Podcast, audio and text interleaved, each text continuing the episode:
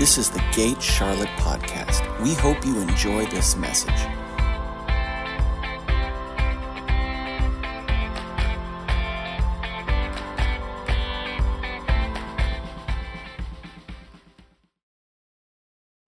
It's an honor to be here, honor to be a part of uh, what God's doing in this place. I have one thing on my heart um, this morning, and I'm, I'm, I'm really uh, a little tongue tied right this second because I just, the goodness of God is so strong in this place. Um, I was going to tell you some jokes, but I'm not going to tell you the, the jokes, right? I just, we're just going to, you all right? We'll laugh along the way. It's all right. I had a good zombie joke, but for another time.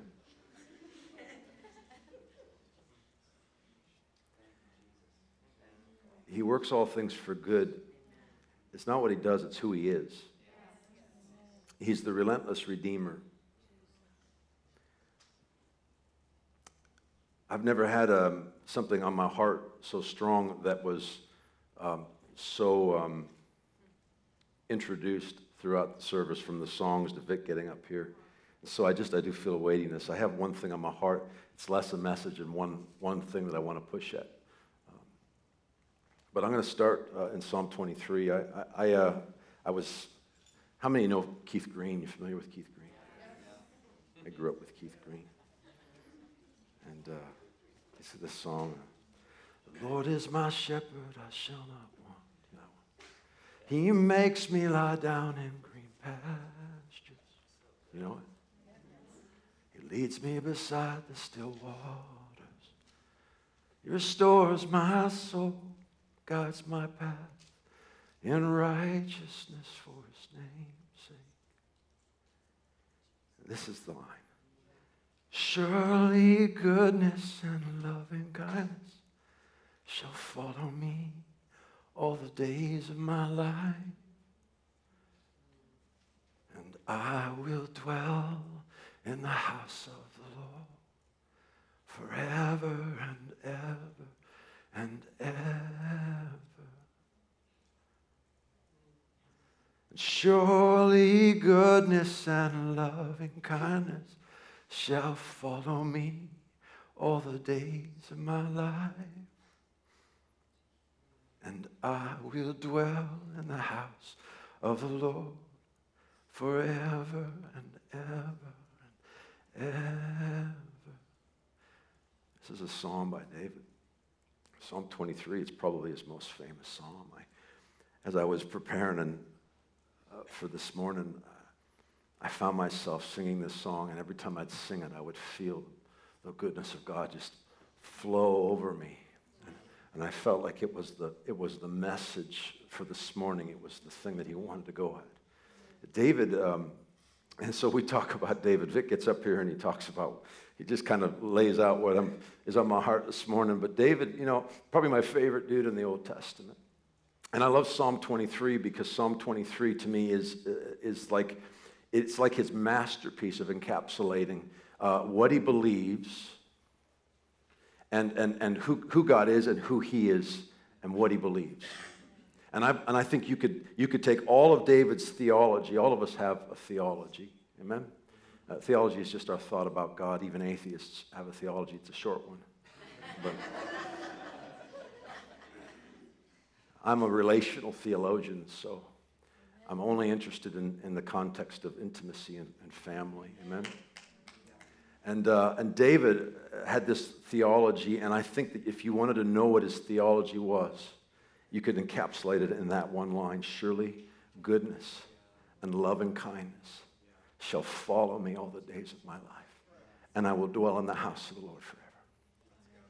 He said, Listen, I don't know about anything else, but I know surely goodness and loving kindness will follow me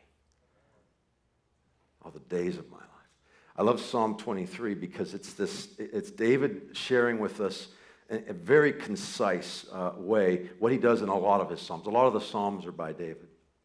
David is, is known as a man after God's own heart, and a lot of the Psalms are by him. And, and they always kind of start with, if, if most of them have, they have this rhythm. If you read through them, they start with who God is, right? The Lord is my shepherd. I shall not want. He makes me. It, it, it's this declarative thing that happens by David. He starts these Psalms and he tells you who God is. And then if you know David well and you read him well, there's always this woe is me moment that happens in the Psalm, right? There's this like, and my enemies surround me and, and they want want to destroy me and they oppress me. And, and he's talking about, and so there's this moment where he starts, it's, it's typically what happens, which is what happens in, in Psalm 23. He starts with who God is and how he feels about him and then and his place with God. And then it moves from there into this, woe is me. And then at the end, it always ends with, but he's good and he's a champion and I trust him. You know the Psalms? Let's read Psalm 23. Psalm 23 The Lord is my shepherd, I shall not want. He makes me lie down in green pastures. He leads me beside still waters. He restores my soul. He guides my paths in righteousness for his name's sake. This is what happens. This is what I love about this psalm. David says, This is who he is, and I follow him, and he's good. He says, He leads me, He guides me, He restores my soul. And so he's, he's, he's, he's declaring these things. He's saying, The Lord is good. I follow him. He's good. I follow him. He leads me beside still waters. He's good. I follow him. And then there's this shift that takes place in actual language. He says, Even though I walk through the valley of the shadow of death, I fear no evil. He leads me. He's good. And I'm following him surely goodness and love. That's my theology. He leads me, He's good, and I'm following Him. I'm following Him. I'm following Him, and I'm in a valley. Life has valleys. But the, the, the amazing thing about David is that the language changes. He says, He leads me, He guides me, even though I walk even though I find myself in the valley of the shadow of death, I'll fear no evil, and the language shifts again. From the declarative he at the beginning to the intimacy of, for your rod and your staff that comfort me. And you prepare a table for me in the presence of my enemies. My cup runs over. You anoint my head with oil, my cup runs over. You know it? And then here's the line Surely, goodness and loving kindness shall follow me all the days of my life. He only has goodness and loving kindness for me all the days of my life. And that's why I can follow him. I can follow him. I can follow him find myself in a valley, give him no credit for the valley, and have access to intimacy in the valley. See his theology, his foundational perspective was that he only has goodness and love for me. David, you know, David had a glimpse of grace.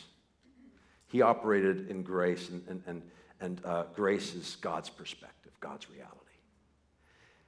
It's the empowerment of when we see like he sees.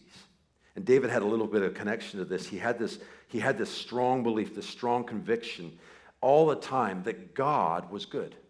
And that when it came to David, he, he didn't get it all right, but when it came to David, he didn't have Jesus yet, but when it came to David, there was only goodness and love. And he wouldn't be moved from this. And because of this, he could follow God and almost outside of logic find him, de- declare, I'm following him. He's good. I find myself in a valley and I don't put that at his feet because he only has goodness and love for me. Valleys exist in life, the shadow of death exists in life, but I do not put that at his feet. And because I don't put that at his feet, I have access to intimacy. Why? Because you have intimacy with someone you can trust, and you can trust someone who is always for you.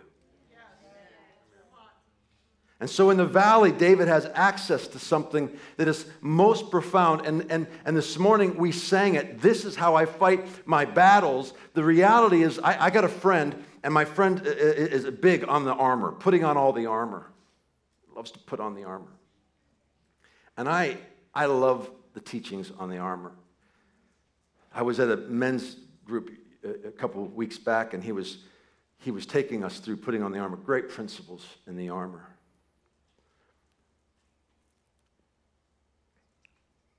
But I would like to propose that our greatest warfare is our intimacy.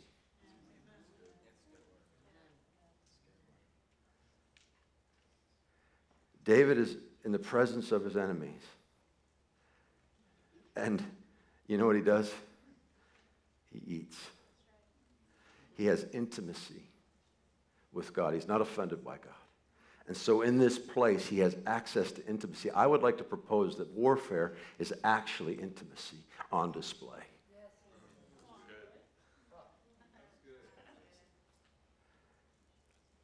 I believe in the armor, but the armor is, is the teaching on the armor is meant to, to, to, to give us some understanding of what our intimacy looks like.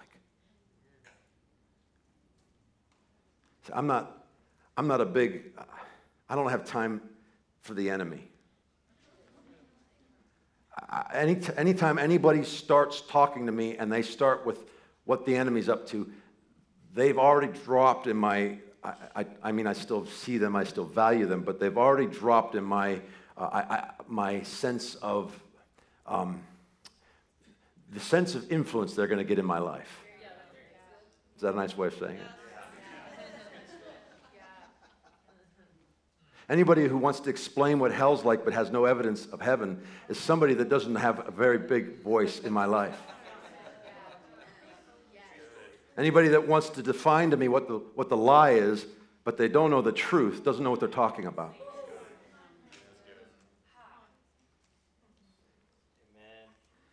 This is how I fight my battles.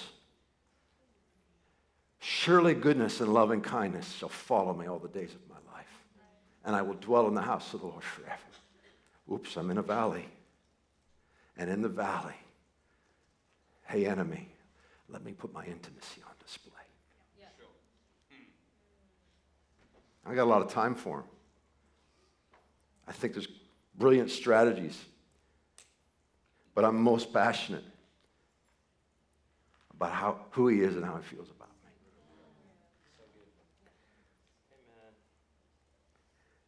Uh, David, uh, he says, anoint my head with oil. He says, You prepare a table before me in the presence of my enemies. You anoint my head with oil, my cup overflows. Whenever you read about oil being anointed, or heads being anointed, or anointing oil in the Bible, it's three things it's blessing, or it's abundance. It represents that. It also represents the promise or the call of God that you've been set apart. David's in the valley, and he's, he's noting in the valley, because of his intimacy, because of his connection, he's not only noting, he's noting three things. He's saying, I am blessed, I have a call, I have been set apart. And then anointing also represents the Holy Spirit, the power of the Holy Spirit, intimacy.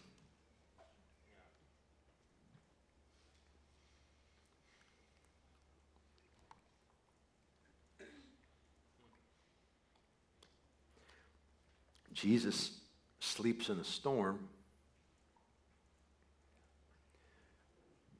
because where he was, there was no storm. Because he was intimate, he was one with the Father. He also stands up in a storm and doesn't shout at the storm. He doesn't put his armor on first. He never took it off. Because it's about his oneness with the Father. And so he speaks to the storm because he has authority over the storm. Amen? And this is how he fights his battles. I got one thing on my heart for this morning. I, I have this one scripture.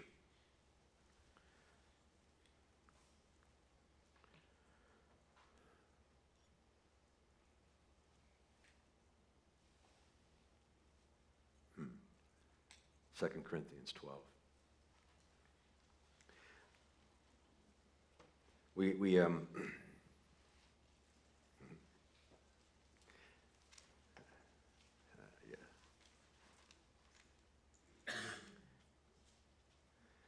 uh, we, we have this children's song we sing. We all know it. Jesus loves me, this I know. Right?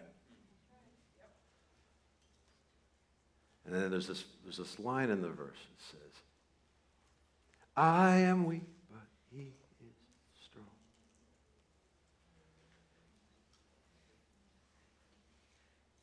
And uh, yeah, sure, that's true. it's not rocket science. He's the creator, I'm the created. So uh, that's, a good, that's a good thing to say. It's a good thing to teach my kids. But uh, it's, that's actually not why Jesus came. He didn't come to show us how weak we were and how strong He is. We know that. 2 Corinthians 12, Paul, he tells a story about a thorn that's been given to him by the enemy. Makes it very clear the thorn has been given to him by the enemy. And then he says this he says, uh, Three times I pleaded with the Lord to take it away from me.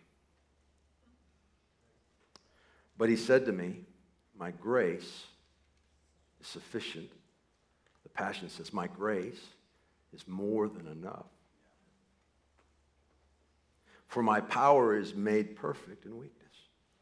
Therefore, I will boast all the more gladly about my weakness. This is Paul. So that Christ's power may rest on me. That is why, for Christ's sake, I delight in weakness and insults and hardships and persecution and difficulties. For when I am weak, then I am strong.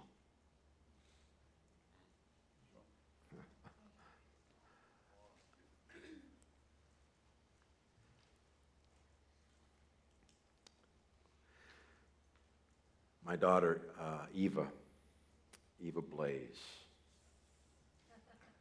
we have, uh, we have this saying in our house that we, we've used for years. At this point, I have an almost 20 year old, 17 year old, and a 12 year old, so it's not getting used as much. You know, I've got some young adults in my house, but, but when they were younger, we would use this phrase. We would say to them, whenever they were acting outside of what they were called to or designed to be, we would say to them, change the way which is the definition of repent. Change the way you think. And they knew because I'd been teaching, because I do that with my kids. Sometimes they do, they check their watch whenever I, I start to get on a roll, test out the new material.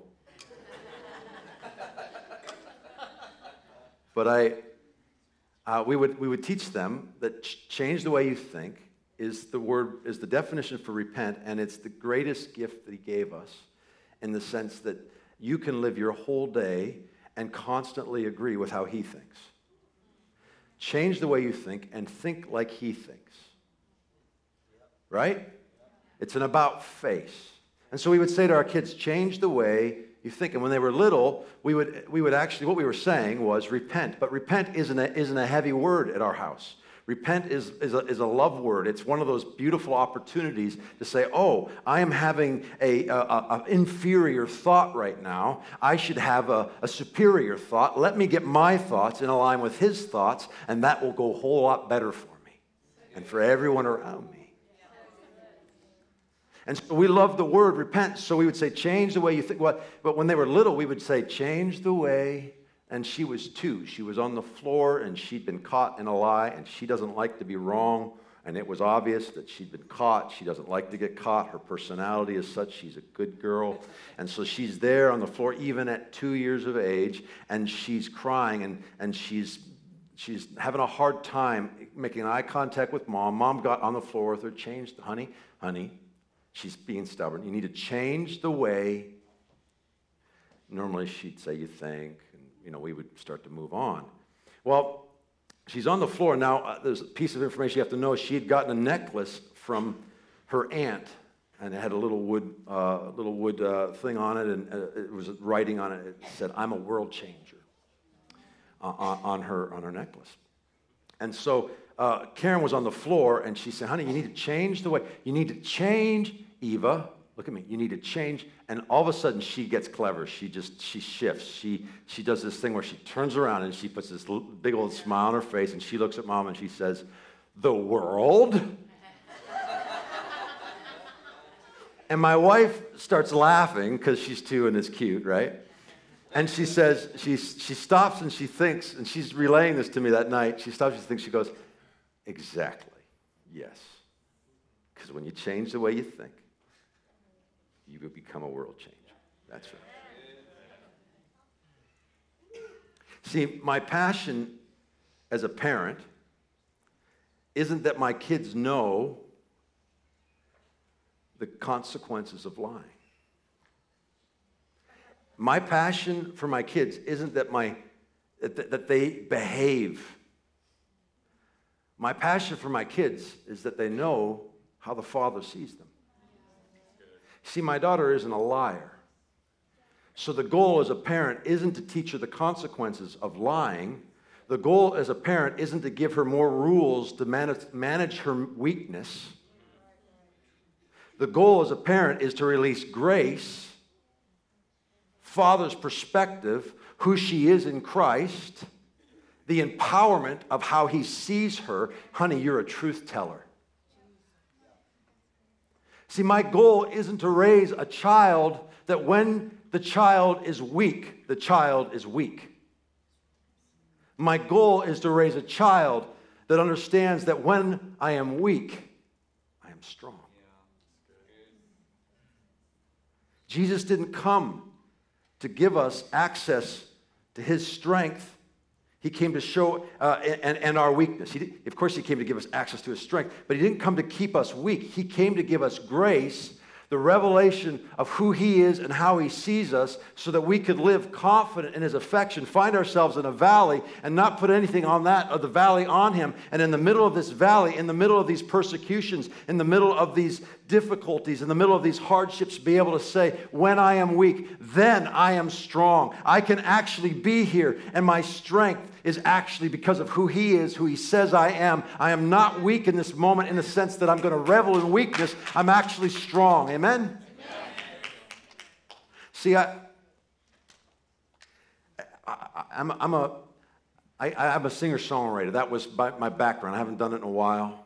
Had a band for years. I'm an artist.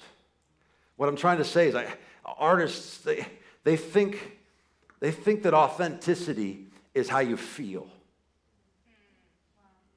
You know, they think that authenticity is uh, prone to wander. Lord, I feel it. I don't know an artist that doesn't love that line. We become enamored with it. Prone to wander, Lord, I feel it. Prone to leave the God I love. Check my life out, I got the evidence. And you've just made the, your feelings the gospel. You know what authenticity is? Transformation. Authenticity isn't when I'm weak, he is strong. Authenticity is when I'm weak, I am strong. Because he purchased that for me.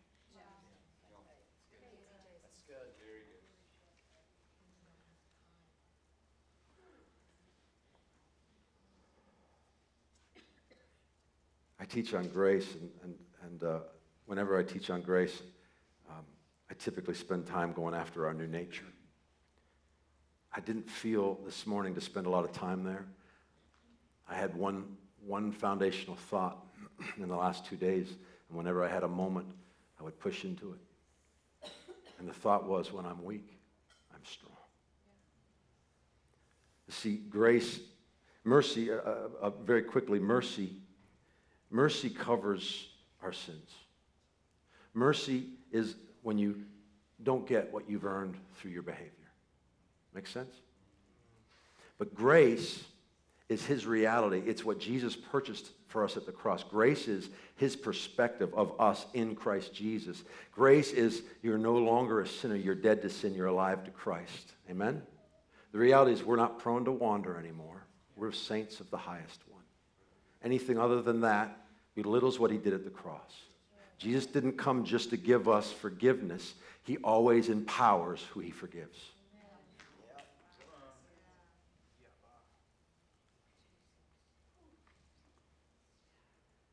And he's looking for a church who can follow him, find themselves in a valley, not be offended, put their intimacy on display.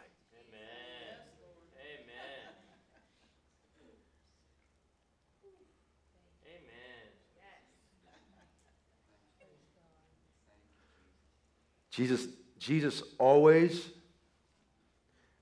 always revealed love as mercy and grace. Always empowered who he forgave. He came to show us, the Father came to show us what it looks like to live confident in, in his perfection, in his love, in his perfect love.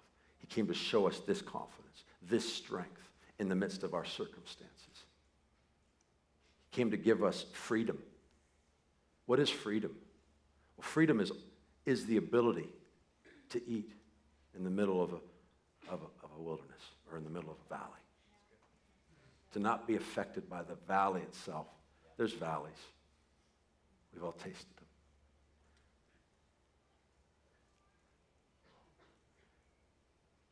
Years ago, I had a friend, a prophetic friend, came to my house for dinner. We were in a really tough season. As he was walking out the door, he said, Hey, just casually, he said, Hey, by the way, I had a vision of you. It was all ears. And he said, he said, I saw this fire. And he said, I saw this fellow walking up to the fire. And he looked in the fire, and then he kept walking. He said, I saw the second guy came. the second guy walked up to the fire. He looked into the fire, and then he jumped into the fire.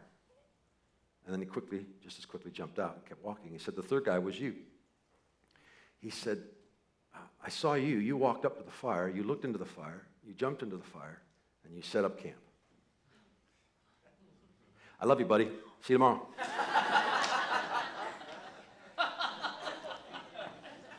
Seriously, he was walking out the door.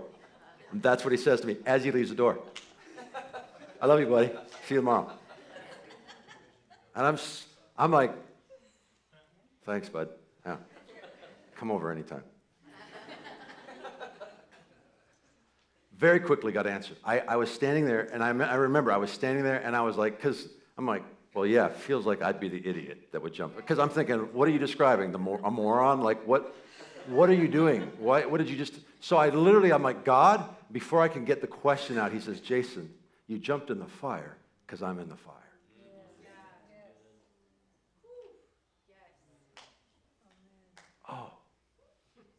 So I'm going to come out not even smelling like smoke.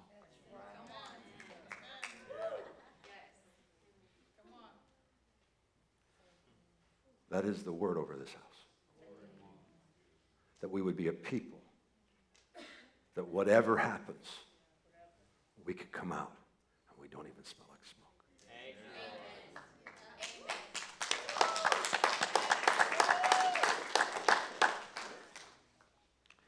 Jesus is uh, on his way into, hmm, I forget, where does Nicodemus live? Doesn't matter, it's a town somewhere in Israel. It's not the point. Remember, I'm a relational theologian, not an academic one. That's the other reason right there. I've been in Charlotte 14 years. I know the name of five roads. But I can get you anywhere.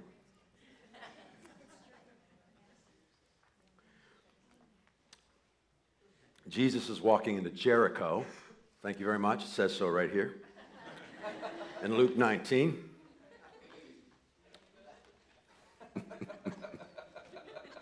That's right. I learned that in Bible college. I've got a good zombie joke at some point, though. And there's this wee little sinner up in a tree. You know the song? Zacchaeus was a wee little man, wee little man. Right? You know the song? Just got to put it. You just got to put the scripture to music, and then I got it. I love that song because I love that the, the, the writer felt that it was necessary to explain that Zacchaeus was so small that he needed two words to describe him. You know, wee and little. Like, wee wasn't enough. you know what I'm saying? Like, this guy was so small that we had to put little on behind the wee just in case somehow you weren't aware of his stature. He's a short man, which is why he was in the tree.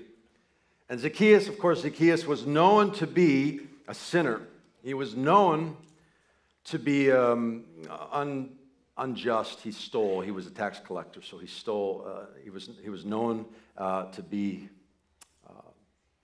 yeah, just a, thief. And, and so here's what happens. You know the story. Jesus sees him, and Jesus says to Zacchaeus, He says, Hey, Zacchaeus, uh, climb out of that tree, you dirty, rotten sinner. You remember? You remember the story? You remember it. You remember he was like, I'm going to your house. You don't deserve it, you rat. You remember how he said that? And then he, he took him, he put his arm over him, like he had to get down low to do it. And he put him in a headlock and he gave him a noogie.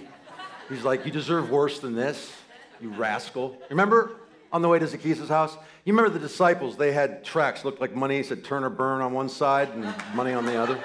And they were handing them out willy nilly, you know. You remember? You remember that? Now, here's what happens Jesus goes to Zacchaeus' house. And all along the way, he's revealing mercy and grace. Mercy, he's saying, hey, you don't deserve this. That's not the point. Grace is the other thing that says, by the way, how you're acting, that's not who you are. But not once does he say anything. Listen, Zacchaeus has lived under the, um, the judgment and the condemnation of an entire city, is Jericho. An entire city. I looked it up. He had had an entire city condemning him, judging him, shaming him. He had been stealing from them. That doesn't change a person because Zacchaeus was weak. And then Jesus comes along and he doesn't shame him, he doesn't condemn him, he doesn't do anything other than release mercy. Hey, you don't deserve my presence, but I'm coming to your house and then grace. And you know how we know that he got grace? Because there's this moment where, in the middle of the party, Zacchaeus has to interrupt what's going on to stand up and blurt out, Hey guys, I just got a revelation. I am not a small person, I am a wildly generous person. It says that he actually blurts out, I'm going to return four times anything I've stolen and give half of what I have to the poor. Jesus told us that a rich man entering the, the kingdom of heaven is like a, a, a camel going through the eye of a needle. It's a big deal. This was a miracle. This was a big deal. This was transformation. This was authenticity. This wasn't a man standing there going, When I'm weak, I'm weak. You know, I'm, I'm weak. That's how I am. But he's strong. Nice to have him here. Maybe I'll try and be strong while he's here, and then we'll go back to trying to survive again. Because mercy is what we had before Jesus came, except for those who had access to something was bleeping. Did you hear that? Mercy. Squirrel. Mercy. Mercy is what we had here. Mercy is you don't get what you deserve. And it's a whole lot of behavior involved. But Jesus said, Listen, I came to show you your original value. I came to restore you back to before the garden. I came to give you access to your identity. The fact that you're no longer a sinner, that you are a saint of the highest one, that you are dead to sin, alive in Christ, that you are not weak and, and, and just weak, that when you are weak, you are actually strong, that circumstances do not determine how you navigate because I'm always good. And so he says to, he says to Zacchaeus, he's hanging out with Zacchaeus, and all of a sudden Zacchaeus gets a revelation of, of for, he gets forgiven, and wow, not only forgiven, but he gets empowered. And he repents. He changes the way he thinks. He sees himself the way the Father sees him. I'm a generous man. Of course I am. I've been given this ability to make wealth so I can give it away. Of course I am. That's how my Father sees me. I'm not a weak man. In my weakness, I have strength.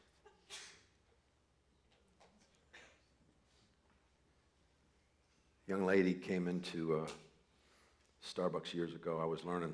I was learning this.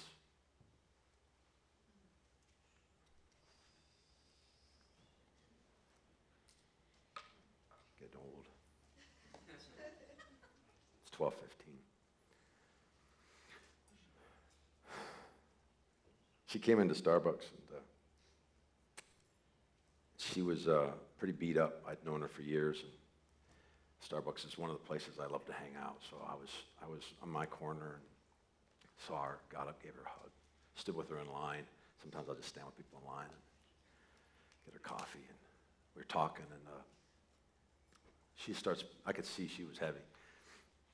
And she starts uh, ask, telling me about her life.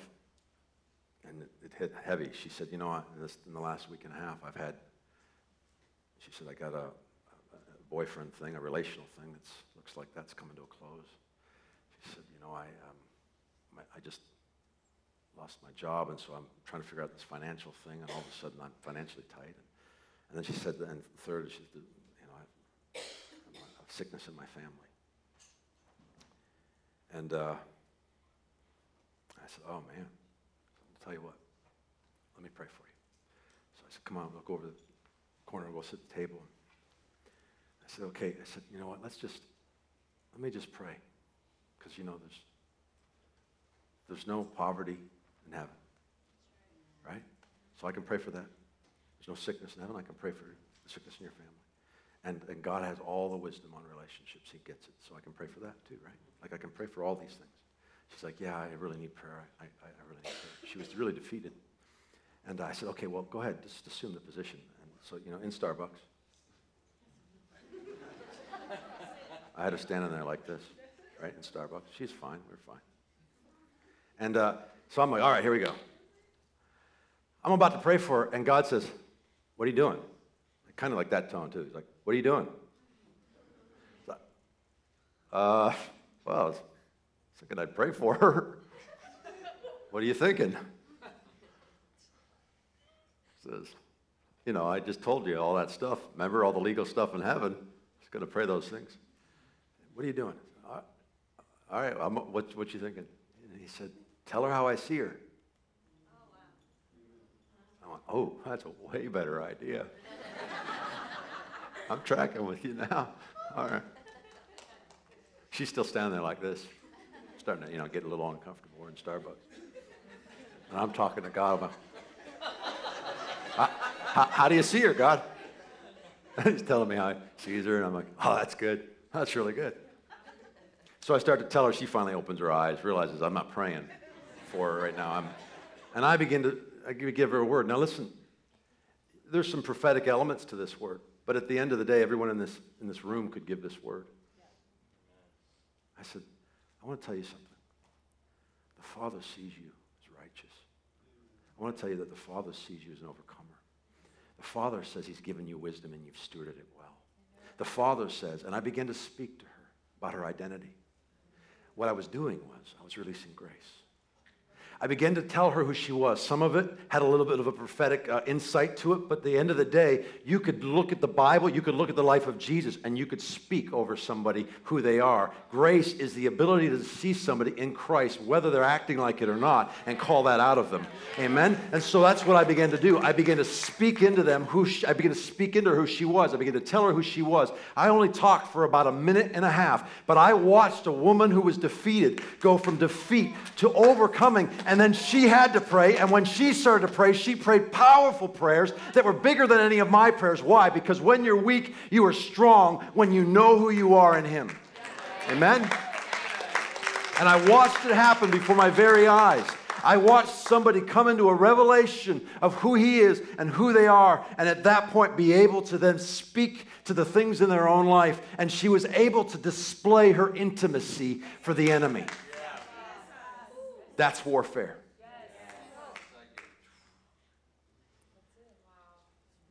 See, my passion is this. Can you imagine? Can you imagine a people that say this? Surely goodness and loving kindness shall follow me all the days of my life. And I will dwell in the house of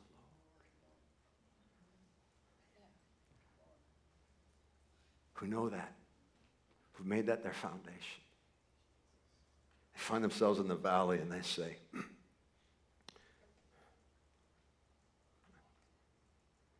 can say this I delight in weakness, insults, hardships, persecution, difficulties. Why? Because they don't have any hold on me. All they do is reveal my intimacy. Because when I'm weak, I'm strong. Why? Three times I prayed, and he said, Hey, I appreciate that you've prayed three times. My grace, it answered the question before you prayed. Paul says, Hey, I've been given this thing by the enemy. Be very clear. There's an enemy. And Paul very clearly articulates the enemy is responsible for this place. And this is how I fight my battles.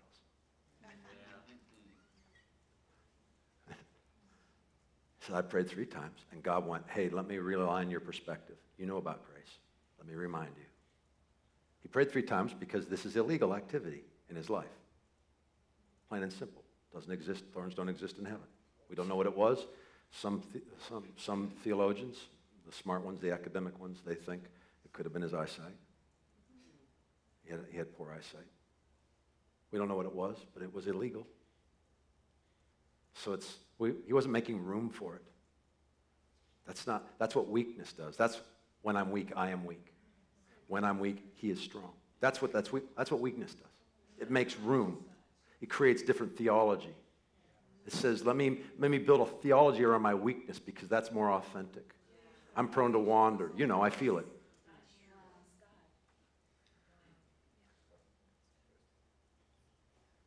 Yeah. But Jesus said, the reality is this when I'm weak, I'm strong. Now let me put that on display,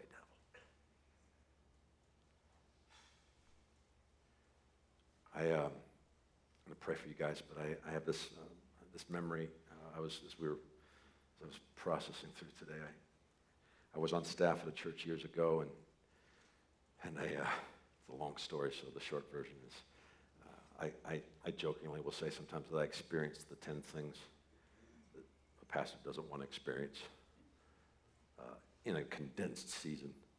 You know, we had, um, uh, and yet, uh, all the way through. I'd asked God before the season, God, I want to know if this is true about you. Am I prone to wander? I'd been writing that book. Can I just become love? Can I walk in such intimacy that, that I can live confident regardless of circumstances? Can I discover you so purely that I can become love? I can walk into a room just like Jesus did and not have to try to love, but just be? Billion, I've said this, a billionaire walks and sits down, doesn't have to try to be rich. He's rich. Didn't have to muster it up, muster it up, you know, or mustard it, or muster it, or condiment it up. He doesn't have to do any of that stuff. I caught it. I caught it. If love walks in the room, it doesn't have to try, love doesn't have to try to love.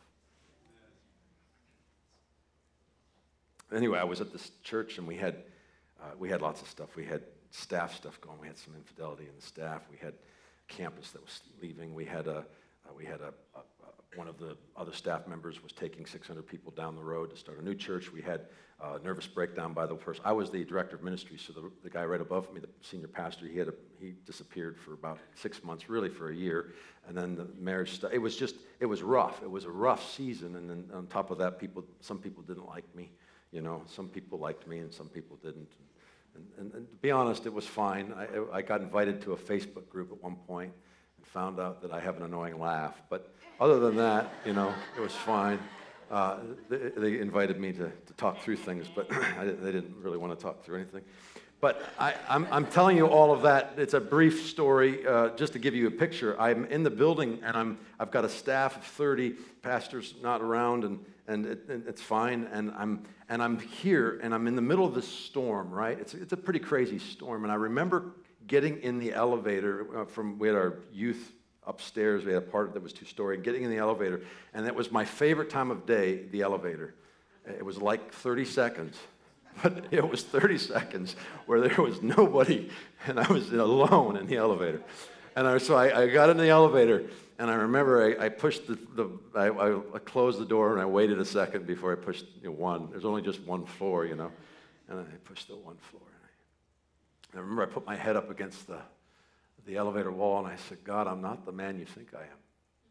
And he immediately said, Yes, you are. I'm proud of you, son. You're doing good.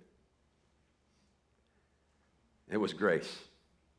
You ever felt it? I'm not the man you think I am. I could. I did. I mean, I would have never said it. I didn't believe it, but it came out of my mouth. I was just so overwhelmed. It literally came out of my mouth. I was alone. It was like one of those moments where just for a moment you had this, and I just breathed out, and it came out of my mouth. God, I'm not the man you. I don't. I don't think I'm the man you think I am. It Was, I was overwhelmed, and he immediately responds with his grace, his presence, and he says, "Yes, you are." Let me tell you right now you are the man, you are the woman he thinks you are. You are the man, you are the woman he thinks you are.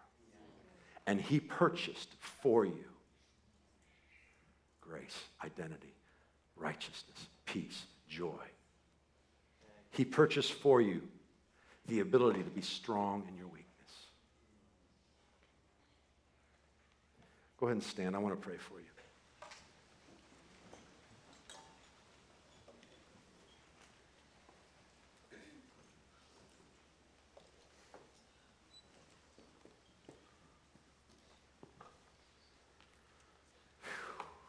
You know this, this line? It's uh, Surely goodness and loving kindness shall follow me all the days of my life and I will dwell in the house of the Lord forever and ever and ever. Sing one more time. Surely goodness and loving kindness shall follow me all the days of my life, and I will dwell in the house of the Lord forever and ever and ever. Father, I thank you right now. I thank you for sending your son. I thank you that you purchased for us, Jesus. Access to who you are and who you say we are. Father, we repent right now for any place in our life where we don't see ourselves from your perspective.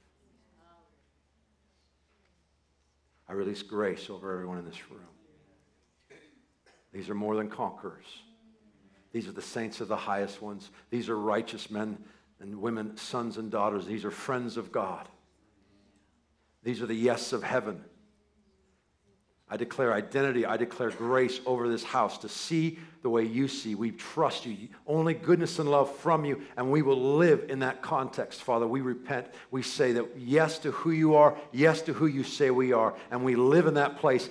Even in the valley, we are strong because of you, Father. We thank you that in our weakness, we are strong. We thank you for what you purchased for us. I release strength over this house. I release grace over this house. And all of God's people said, Amen. Amen. Amen. Love you guys.